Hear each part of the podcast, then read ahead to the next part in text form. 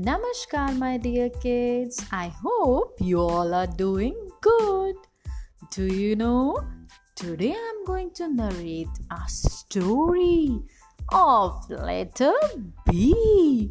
I know all my kids know the sound of letter B. How does it make sound? Letter B says B, B, B. Correct. And today I'm going to tell you Balu's birthday story. So, everyone, listen to the story attentively. Here we go. Balu, the baby bear, lives on the beach. It is his birthday today.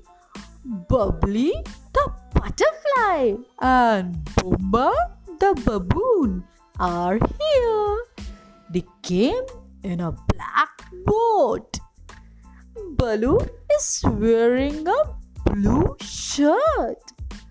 Bubbly and Boomba are wearing brown caps. They are playing with bells and balloons. Balu is having a nice day as it is his birthday. Okay, my dear kids, let's recall all the words with letter B.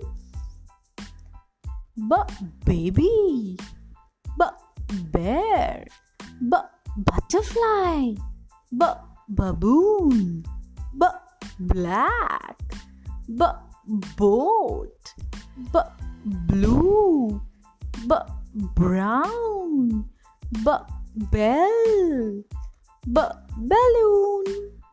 Thank you.